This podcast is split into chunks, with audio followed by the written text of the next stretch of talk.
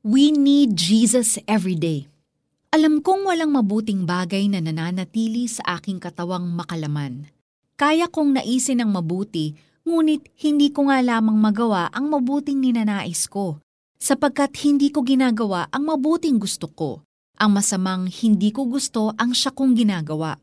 Kung ang ginagawa ko ay hindi ko nais, hindi na ako ang gumagawa nito, kundi ang kasalanang nananatili sa akin. Romans chapter 7 verses 18 to 20.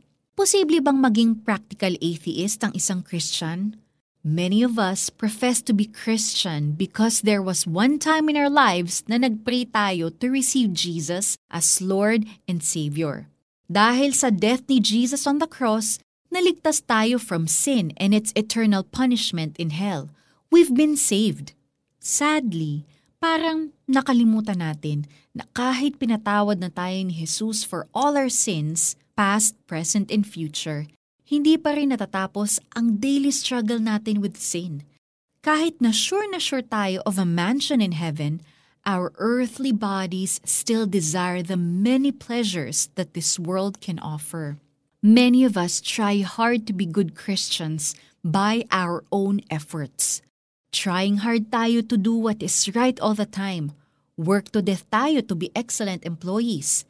Ministry kabi-kabila ang discipleship strategy natin. It's all about work with very little prayer.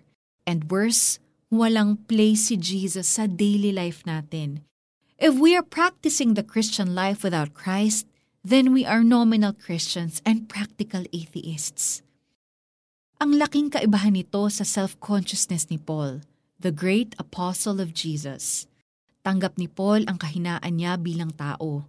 Aware siya na kahit pinatawad na siya ni Jesus sa lahat ng sins niya, nakikipagbuno pa rin ang converted self niya against sin. At sa struggle na ito, he still needed Jesus to fight the battle for him. Balikan natin ang prayer na itinuro ni Jesus sa disciples niya. Part of that prayer asks Jesus to deliver us from the evil one. Matthew 6 verse 13. Sa araw-araw, how often do we ask Jesus to help us overcome temptations and deliver us from evil?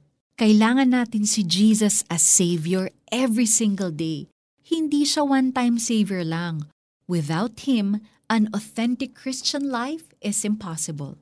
Let us pray.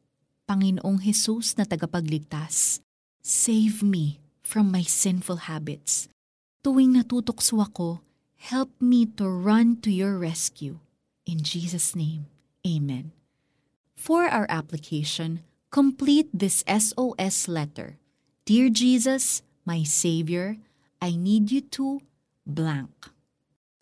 Alam kong walang mabuting bagay na nananatili sa aking katawang makalaman. Kaya kong naisin ang mabuti, ngunit hindi ko nga lamang magawa ang mabuting ninanais ko sapagkat hindi ko ginagawa ang mabuting gusto ko. Ang masamang hindi ko gusto ang siya kong ginagawa. Kung ang ginagawa ko ay hindi ko nais, hindi na ako ang gumagawa nito, kundi ang kasalanang nananatili sa akin. Romans chapter 7 verses 18 to 20. Ako po si Sonja Kalit. Have a great day and God bless you.